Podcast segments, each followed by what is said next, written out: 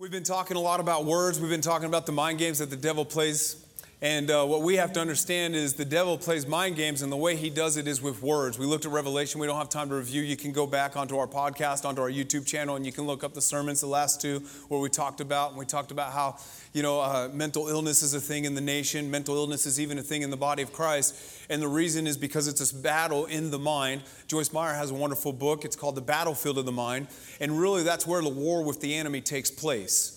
And the way he does it is last week we looked at the book of Revelation. It says he comes at you with a flood of waters, and waters are words.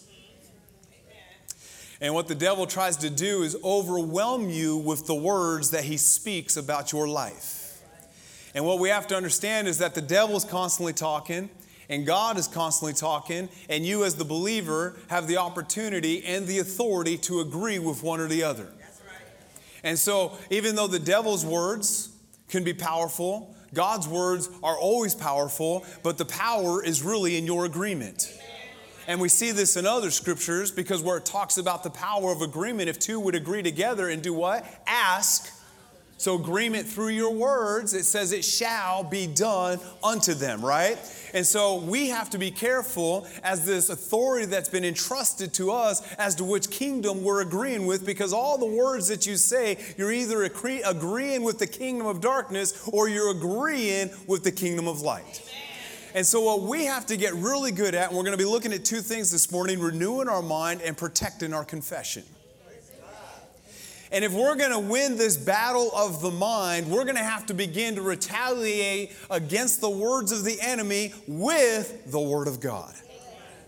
You remember when the enemy brought those words against Adam and Eve in the garden and, and they stood there silently, and instead of giving a response or retaliation, they lost that battle to the devil. We see where David and Goliath, when Goliath challenged him and he challenged him with his words, we saw David give a response and he was victorious. Now, David was a type and a shadow. What was going to happen? David and Goliath was not about David and Goliath. David and Goliath was about Jesus killing the Goliath in your life that is sin. And that Goliath has died. And the Bible says you're no longer a slave to sin, but you've been set free. How? By the work and the sacrifice of Jesus Christ. Thus, the scripture says, everyone who is in him, for who the Son sets free, is what? Free indeed. Right? But yet, uh, David gave a response to Goliath and he was victorious. Then we see Jesus, who was led out into the wilderness by the Holy Spirit and tempted there 40 days and 40 nights by Satan. Now, look at this now by Satan. What do we know about Satan? Well, he's not like God. He can't create anything, he can only pervert things. One thing he wants to try to pervert is your words. And when we speak words that are contrary to the word of God, it's a perversion of words, and then that's where death and life are in the power of the tongue. Amen. I want to speak life. Well, how do I speak life? I don't speak a perversion against God's word, I speak the word. Amen.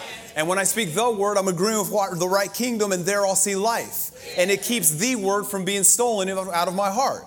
Amen. Well, we see in the temp, uh, in the will, and what else we know? So, so the devil's not like God, which also means he's not omni. He can't be everywhere at once. This will really help somebody. It came out of my heart Wednesday night, and uh, it'll just because you think every fight you're fighting is against Satan, and it's not. Would you stop giving him so much credit? I don't want to get into percentages because I don't want to be wrong, but probably 90% of your problem is you. Maybe if I say it smiling, it'll be well received. Or maybe if I put, I'll put me in the middle of that. 90% of Robert's problem is Robert. Not the devil. That's right. Now, he's happy to take the credit, and, and he's happy to come in like a thief to steal, kill, and destroy. But he can't even do that until you allow him to. So he doesn't have any authority just to come in there and run amok. If he's in there, you let him in there. Okay. Mm, I, I told you, y'all fun crowd. If he's in your garden, you let him in your garden. All right, so we need to close up the garden. Close the gate. What's the gates? The eyes, the ears, and the mouth. You can let him in with your words. You need to be saying the word of God to keep that serpent out. Well, the devil's just harassing my kids. Well, did you let the devil in? As the parent, maybe they don't know how to protect their garden. So you, you be the cherubim that God set at the garden to keep anyone from going in. You be the angel at the garden that says, uh uh-uh, uh, ain't nobody getting into their garden. Oh, man, I, woo, glory to God. Y'all, I, listen to me, parents. And the teenagers probably ain't gonna like this, but YOLO. It's an old statement. It means you only live once, which is true, naturally speaking. You ought to regulate what your children are watching. You ought to regulate what they're listening to. Well, it's their phone. Well, take it away. You know how many times I've taken away my tablet or my boys' tablets? That's right, my tablet from my boys. I think that's your tablet. Nuh-uh. Why did I take it away?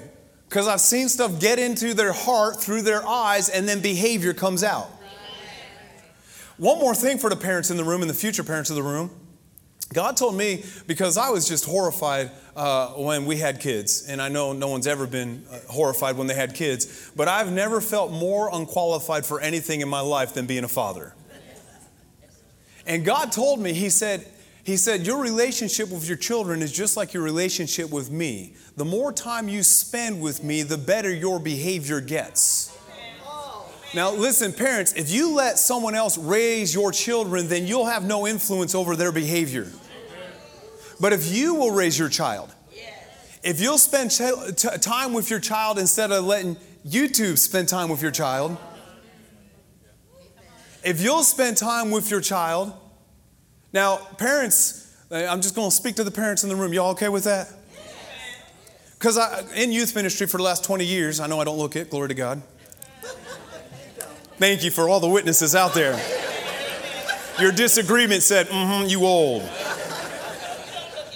But I always hear this. I always hear people complaining about this, gen- this younger generation. And when they complain about the younger dra- generation, as a youth pastor, in my mind, I go to, well, who's raising that generation?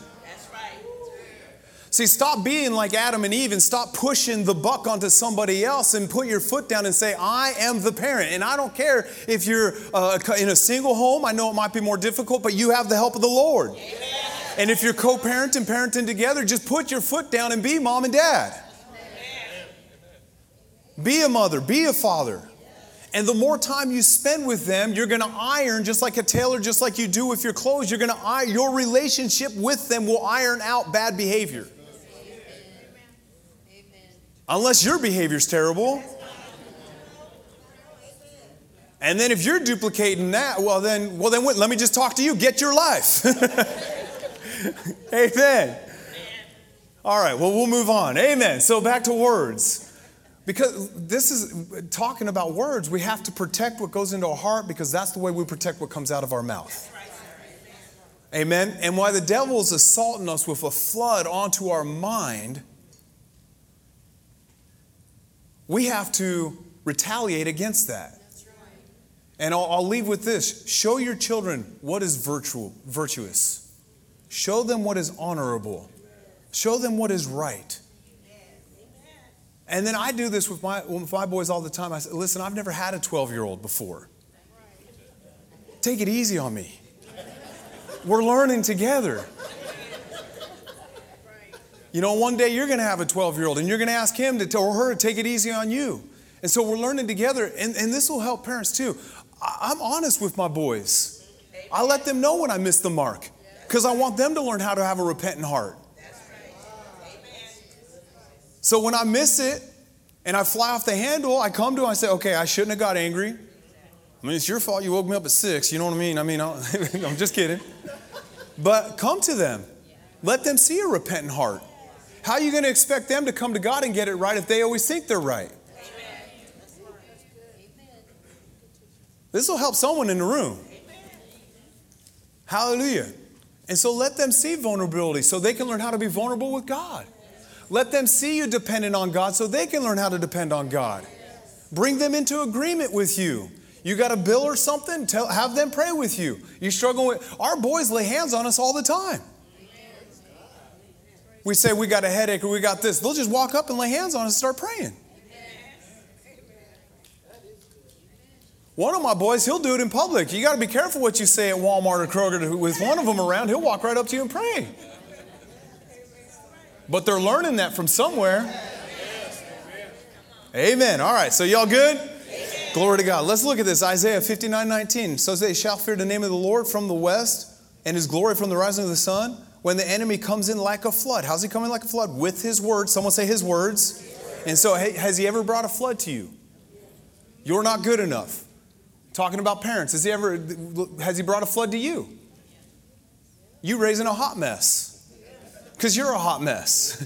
Has he ever brought a flood? You don't know what you're doing. You're ruining your life. You're ruining their life. You're not qualified for this. Has he ever brought a flood? You're going to get fired. The economy's bad. You're, you're going under.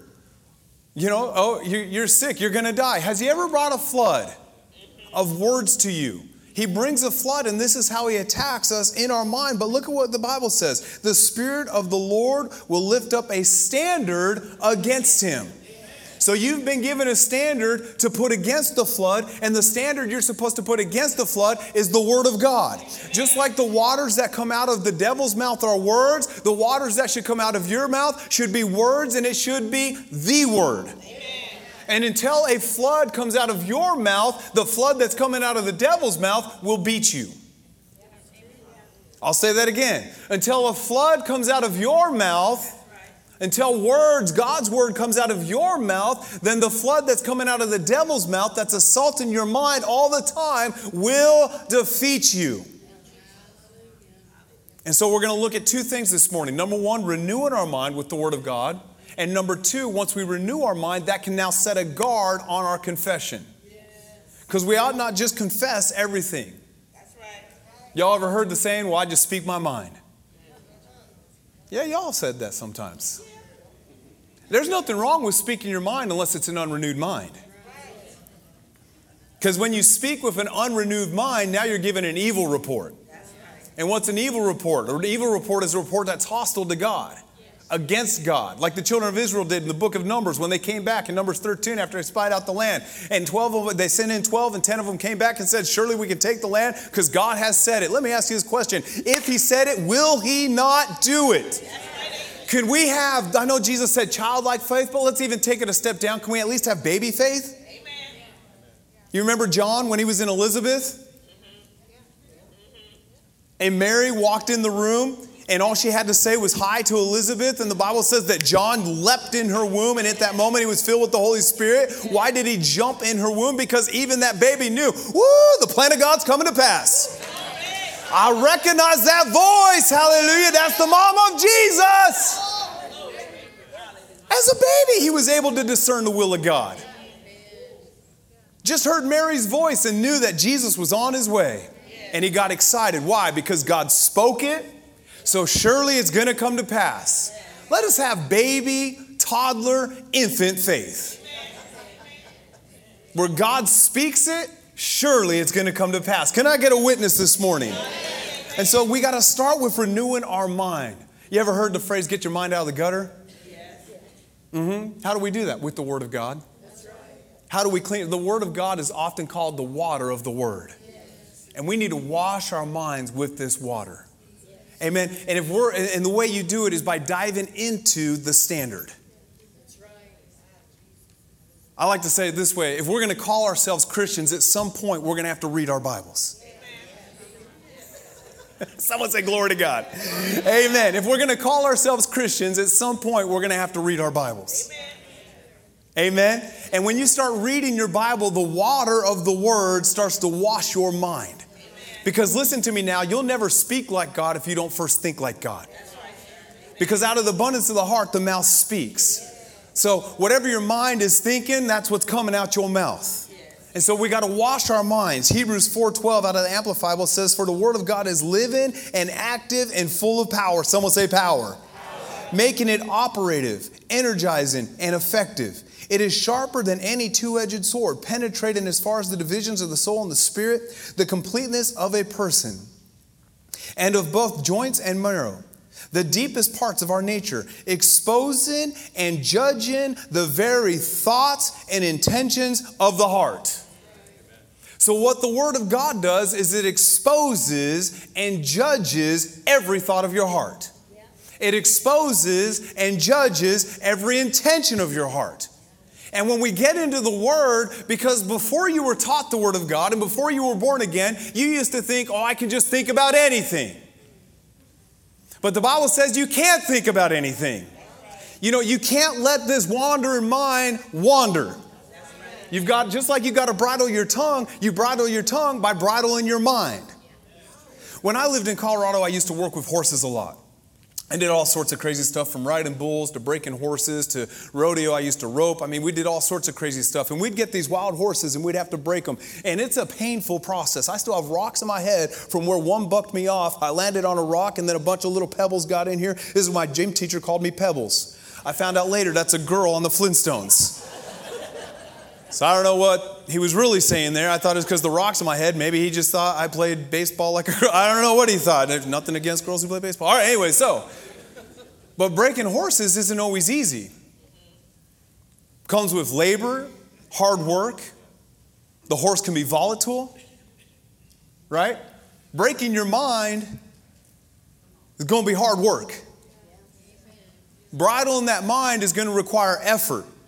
We used to work in the pen with those horses all the time. Working them, working them, getting them used to the way that they're supposed to ride. Because when you're riding a roping horse and you're roping cattle, you're supposed to be able to take your hands off the horn of the saddle and off the reins and focus on roping. Well, the only way you can do that is with a trained horse. See, there's things you need to focus on in this life, i.e., the will of God and the plan of God for your life, and you can't do that if your mind has not been bridled because your mind's going to wander and it's going to take you down all sorts of paths. And so we as believers must be willing to put in the work to bridle our mind, to, so to speak, break our mind so it can come under the influence of God's word. Romans chapter 12, verses 1 through 2 out of New Living Translation. If you give me just a second to get there.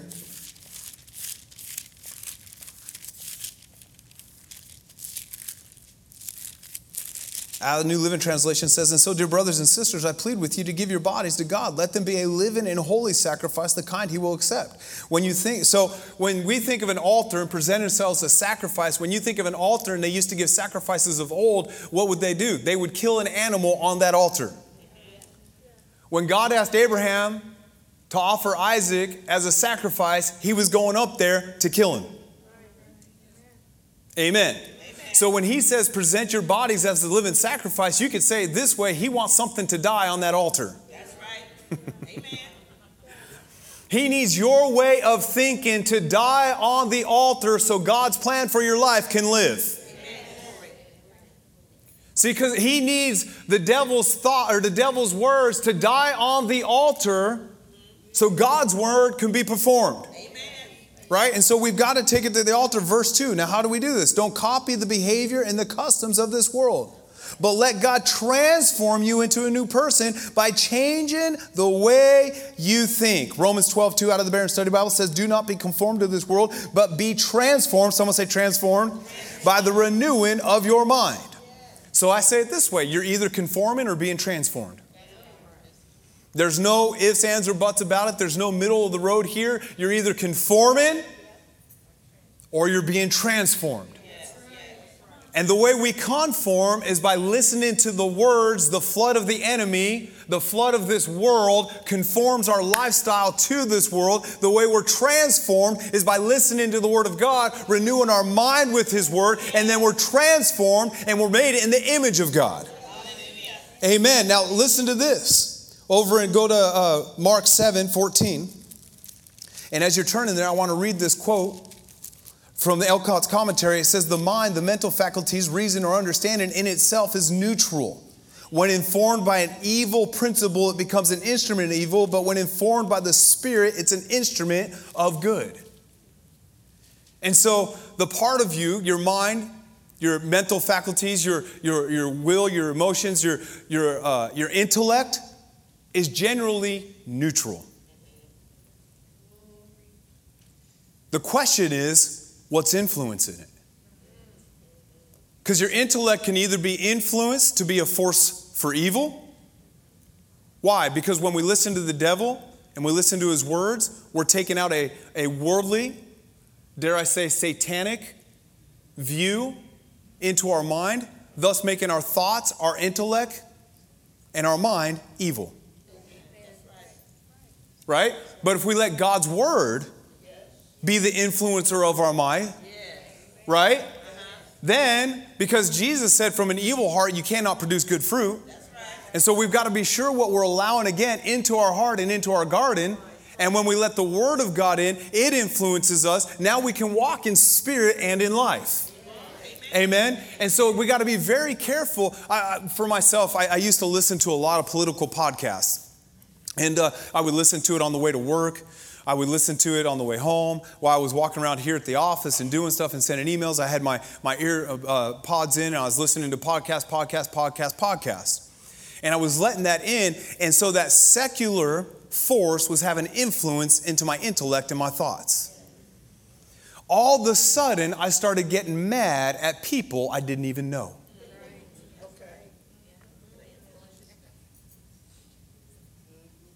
Because I'm letting the part of me that is neutral be influenced by something, come on now, that is worldly. That's right, that's right. Amen. And because the part of me that's neutral is being influenced by something worldly, God's will was not coming out of me, but instead the devil's will was coming out of me because of the fruit that I was producing. Come on now, anybody ever been there before? Well, about a year ago, the Lord showed me that. I cut it out. Now, on my way to work, I listen to the Bible. Did you know you can go to the Bible app, which is probably the least used app on everyone's phone? Okay. You know, Apple did this thing where you can, I don't know about Android, we're praying for y'all, Android users.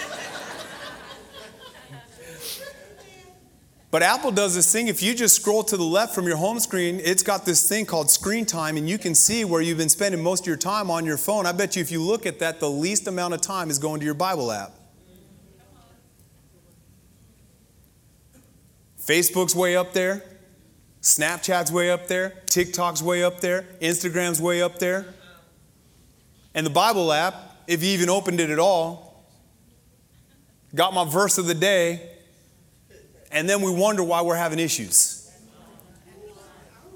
Because the center of us is being overwhelmingly informed by all these voices.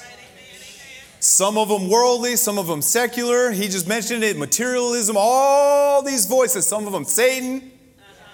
Come on now and then we get our scripture of the day and we think we're Gucci. Read it in 13 seconds. Look at me, Lord. I feel like we're like the religious ones out on the street corner. I read my Bible app today. Mm. Can I just tell you something? If it takes you 13 seconds to read the verse of the day, that verse didn't get in your heart. We've got to start spending more time with this if we're going to defeat the words because he's coming at you like a flood. He's coming at you like a flood.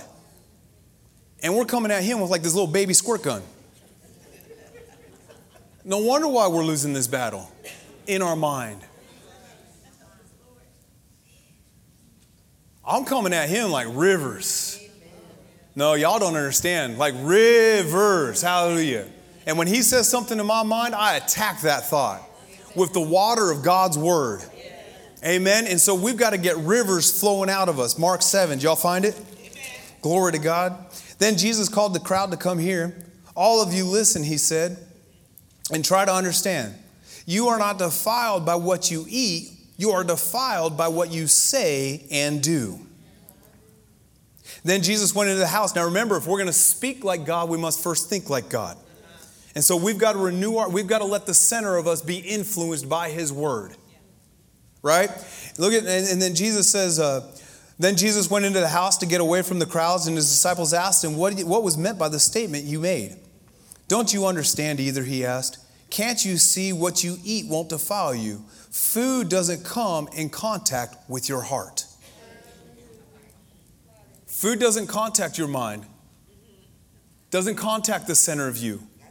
Food doesn't come in contact with your heart, but only passes through the stomach and then comes out again. By saying this, he showed us that every kind of food is acceptable. Can I get an amen? amen. All right, so them cheeseburgers from McDonald's, acceptable. Them fries, acceptable. Hallelujah. It's right there, it's written word. Glory to God. Verse 20. And then he added, now watch this. It is the thought life that defiles you. For from within, out of a person's heart, come evil thoughts, sexual immorality, theft, murder, adultery, greed, wickedness, deceit, eagerness for lustful pleasures, envy, slander, pride, and foolishness. All these vile things come from within. They are what defile you, and they are what make you unacceptable to God. So you could say it like this what Jesus is saying, what you meditate on works out of you, and that's what defiles you. Because he's saying nobody commits adultery until they start thinking about adultery. Oh, come on now. this is no secret, and, and, and the, the Regions Bank across the street has been robbed twice and is in many months. You know, we've, we've had the police up here looking at our security cameras. I had to give some footage to the FBI, and, and, and they're going to find these guys. But they didn't just drive by Regions and decide to go in and rob it. No, they've been processing, they've been pondering, they've been thinking about it, they've been listening to words. We can do this. We can achieve, this is achievable. Theft, Jesus said this works from the inside out. Just like you're corrupted from the inside out, you're also purified from the inside out. This works from the inside out. You can't just purify yourself and say, I'm good. No, you purify in here, and that works out of you. The Bible says in Galatians 5:22, verse 21 actually says when the Holy Spirit controls your life and then verse 22 he rambles on with the nine fruits of the spirit, love, joy, peace, patience, meekness, temperance, self-control. He rambles off of them and he's saying when the Holy Spirit is in control, when he's working on the inside of you, when you're being renewed by the Spirit of God in your mind, this will come out of you. Not all these things that defile you, but the things that are good for you. And so we've got to correct our thought processes. Because if you don't correct your thought process, then any lie, which is all the devil has, we looked at the word last week, his only resource is lies. Because he's the father of lie. The problem is, is the believer gives more credence to the lie, and then they believe the lie as truth because they never hold it side by side with the truth. And so we've got to begin to hold our thoughts side by side with this word so we can see what we're supposed to be meditating on. And when we do, we renew ourselves in our minds so we can think like God. And once we're thinking like God, we can now speak and act like God. I also like to say it this way Romans 8 14, the children of God are led by the Spirit of God. When you have renewed yourself in your mind, now the Spirit of God can lead you. Now, let me clean that up. He's always trying to lead you. But lots of the time, either we can't hear him because we got all these other voices, or his ways look foolish, therefore we don't go his way. Because we're trying to understand it with our intellect and our reason. So Ephesians 4:20 through 24, he said, verse 23 says, and be renewed in the spirit of your mind. And that you put on the new man, which was created according to God in true righteousness and holiness. You'll never put on righteousness and holiness until you renew your mind. So many Christians are born again but still feel condemned. You want to know why? Because they're rehearsing the lies of the devil instead of the truth of God's word. I'm the righteousness of God in Christ Jesus. I'm called to be holy as He is holy. I can do all things through Christ who strengthens me. I'm a son and a daughter, an heir and a joint heir. See, you got to start confessing the word and renewing your mind with your word. You'll never, if you go to, uh, I forget where it is, but if you don't start renewing your mind, you'll never be set free from condemnation. Condemnation is a tool of the enemy to keep you from walking in the promises that are yes and amen. Because when you feel condemned, one of the places you refuse to go is the presence of God. And so, if the devil can get you to feel condemned, he's already put the brakes on before it even started. Condemnation is not from God. Amen. Amen.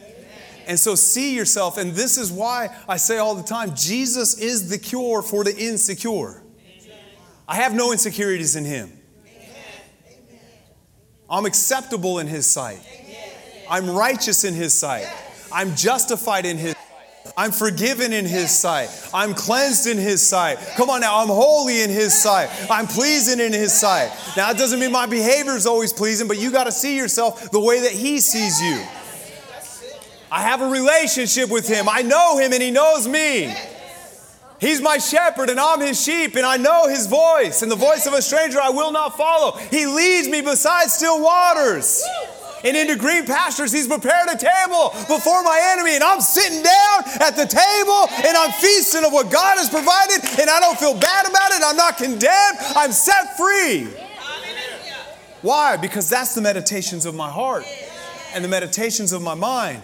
And the center of me is being influenced by God and His Word instead of by the world. So I'm being transformed instead of conforming. Everyone say transformed. Philippians 4 6 and 8 says, Do not be anxious about anything, but in every situation. If you want to be anxious about something, just start pondering the words of the enemy.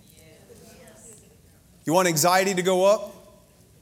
Just start thinking, meditate what he said about you. Be anxious for nothing, but by prayer and petition with thanksgiving, present your request to God. Verse 7 And the peace of God. Woo! Where do we need peace? You need it in your mind. You need it in your mind. That's where you need peace. Now, watch what happens when you get his peace. And the peace of God, which transcends all understanding, will guard your hearts and your mind.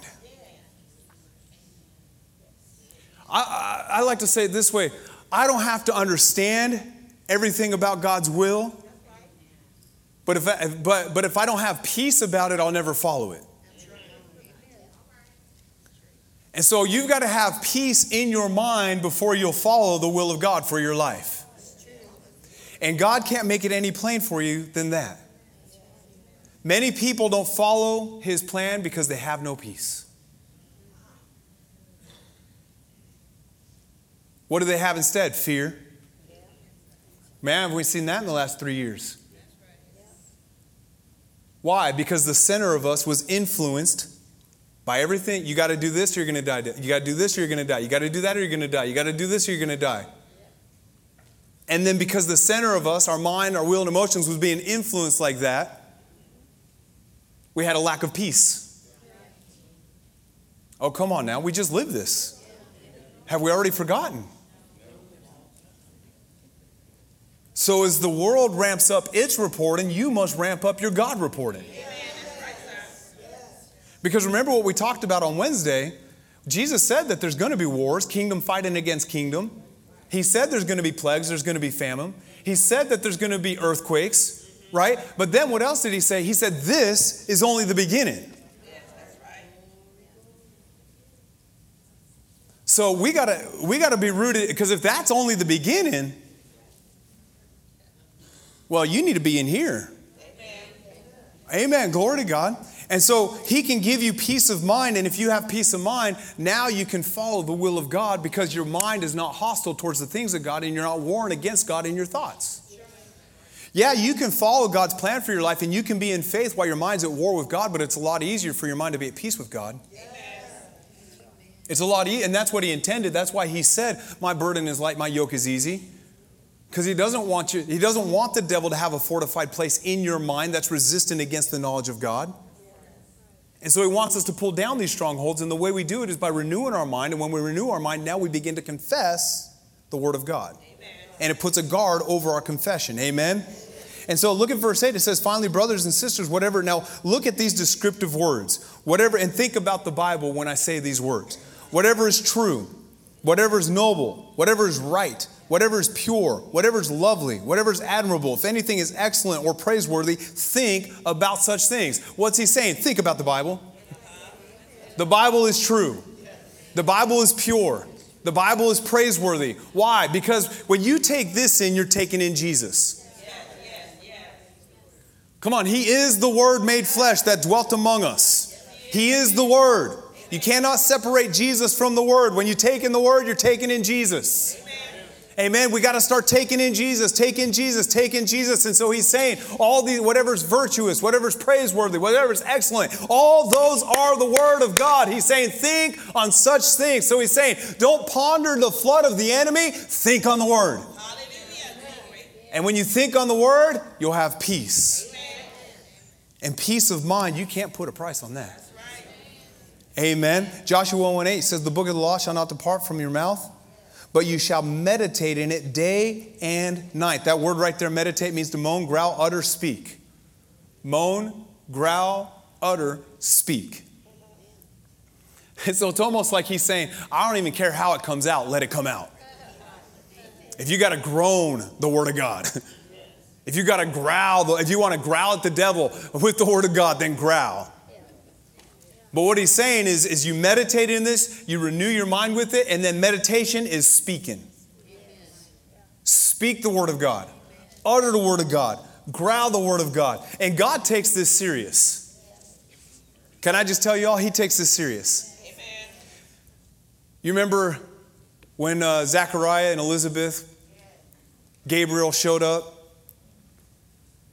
So cool. Angels and stuff, you know. I've been praying out a lot angelic help, angelic help, angelic help. You know, angels have been assigned unto you. Tell them to go and they go, tell them to come and they come. Command them go out, resources, bring them to you. You got angels watching over you. Amen. Well, an angel showed up to Zechariah and said, You know, your wife's going to become pregnant. You're gonna, you guys are going to have a kid. You're going to name him John. And then Zechariah, I feel like, has anybody ever done this? God speaks what he wants to do in your life, and then you give your reply. we give an evil report because all an evil report is a report that goes against the Lord. We pull Numbers 13. How can these things be? talking about words. Now, when you renew your mind, what it does is it sets a guard on your mind and your heart. And when you set a guard on your mind and your heart, you won't just let everything come flying out of your mouth. Because you understand the seriousness of it. Well, Gabriel understood the seriousness of it, and when he couldn't get Zechariah in agreement, what did he do? He said, Okay, you're not speaking anymore. Silenced him. Gabriel was so determined for the plan of God to come to pass, he wasn't going to let man ruin it with his words. Did y'all see that now? The, the plan of God for your life can be derailed by your evil report. And so Gabriel said, Mm-mm. All right, you want to disagree? Your disagreement is now on the inside of you alone. You can talk no more. And then Zechariah came out just gesturing to people, and everybody knew he had an encounter in the temple, right? And so, God, what am I trying to say? He takes this, let us take it that serious. If I'm not going to speak words that are in agreement, then I'm not speaking at all. But on the flip side of that, we need to get the words that are in agreement with God coming out of our mouth. Amen. Amen. Proverbs 15 28. The heart of the righteous weighs its answer. So what is Proverbs saying? He's saying, don't just, don't just speak. You renew your mind, weigh your answer against the Word of God, and then speak. Find out what you're supposed to be saying from the Word and then speak. A righteous man weighs his answer, but the mouth of the wicked gushes evil. Why does the mouth of the wicked gush evil? Because they don't weigh their answer against the word, they just speak their mind. And it doesn't matter if the word came from the devil, doesn't matter if the word came from the world, doesn't matter if the word came from a secular relationship, they're just going to speak it, and because of that, vile and evil comes out of their mouth. So we meditate, and then we speak. Now read Psalms 1, verses 1 through 3. Now, this is David writing. He didn't write all the Psalms in here. I think he wrote like 76 of them. He didn't write all of them, but this one was written by David. It says, Blessed is the man who does not walk in the counsel of the wicked, or set his foot on the path of the sinners, or sit in the seat of mockers. That word right, mockers right there in the Greek means imposters. Now, the reason why I said David wrote this is because it's interesting. You're getting David's point of view here. And David's out here in the wilderness in exile after he lost his kingdom writing the book of Psalms.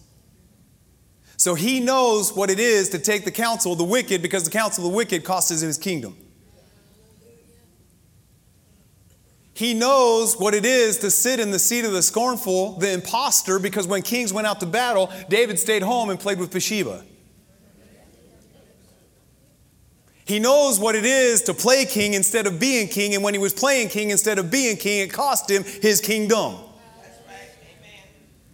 And so now he's out here in the wilderness, exiled, in exile, writing this down, saying, Learn from my mistake.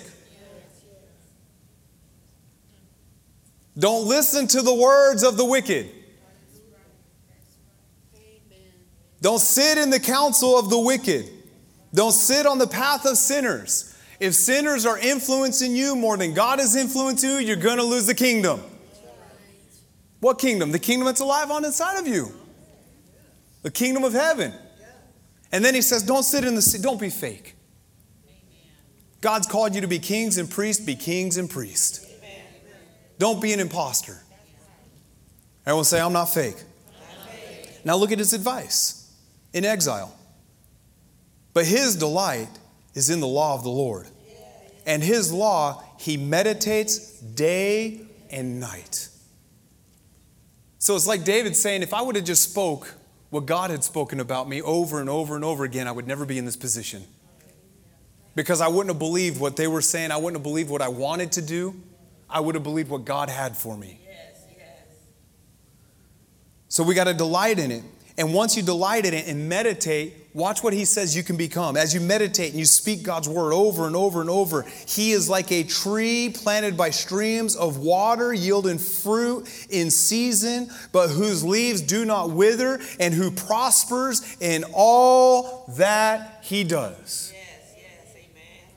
So it's like David is showing us in real time what can happen if we don't do something with the words that are coming and instead of doing something, we just act. He's saying, Great is the cost of that person. But if you'll weigh the words against God's word, if you'll bridle your mind and get it under control, and then you meditate that and you speak it out, now you become a person that is planted by waters, producing fruit in every season. Come on now, church. Hallelujah whose leaves never wither, but you prosper in all you do. See, this is why, as a believer, we're not scared as to which way the economy goes because we know that we operate from a different kingdom.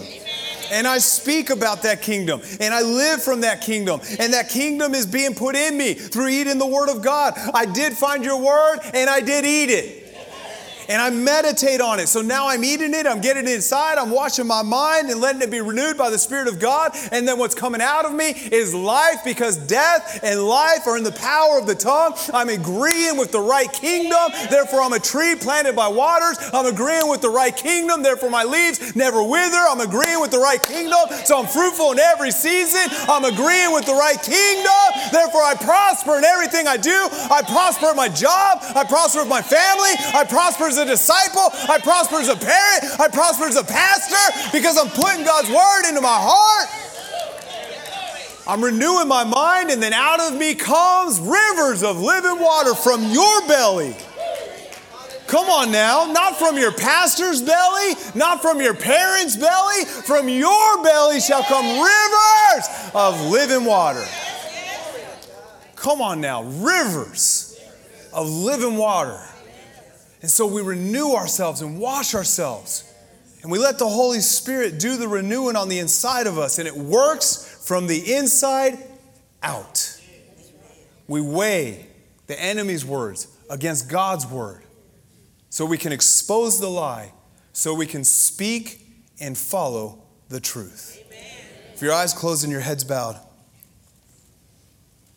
Proverbs 18 4 the words of a man's mouth are deep waters, the wellspring of wisdom, a flowing brook. Let the words of your mouth be deep waters. What are deep waters? His word are waters. Proverbs 10 11 out of the Berean Study Bible says, The mouth of the righteous is a fountain of life. Amen. As your eyes are closed, your heads are bowed. The first time that fountain of life came out of you is when you came in agreement with God to be saved. You saw His standard, it was illuminated to you. The book of Romans if you believe in your heart and confess with your mouth, you shall be saved. And the first time you agreed with that, and then you spoke it, your belly and your words became a fountain of life.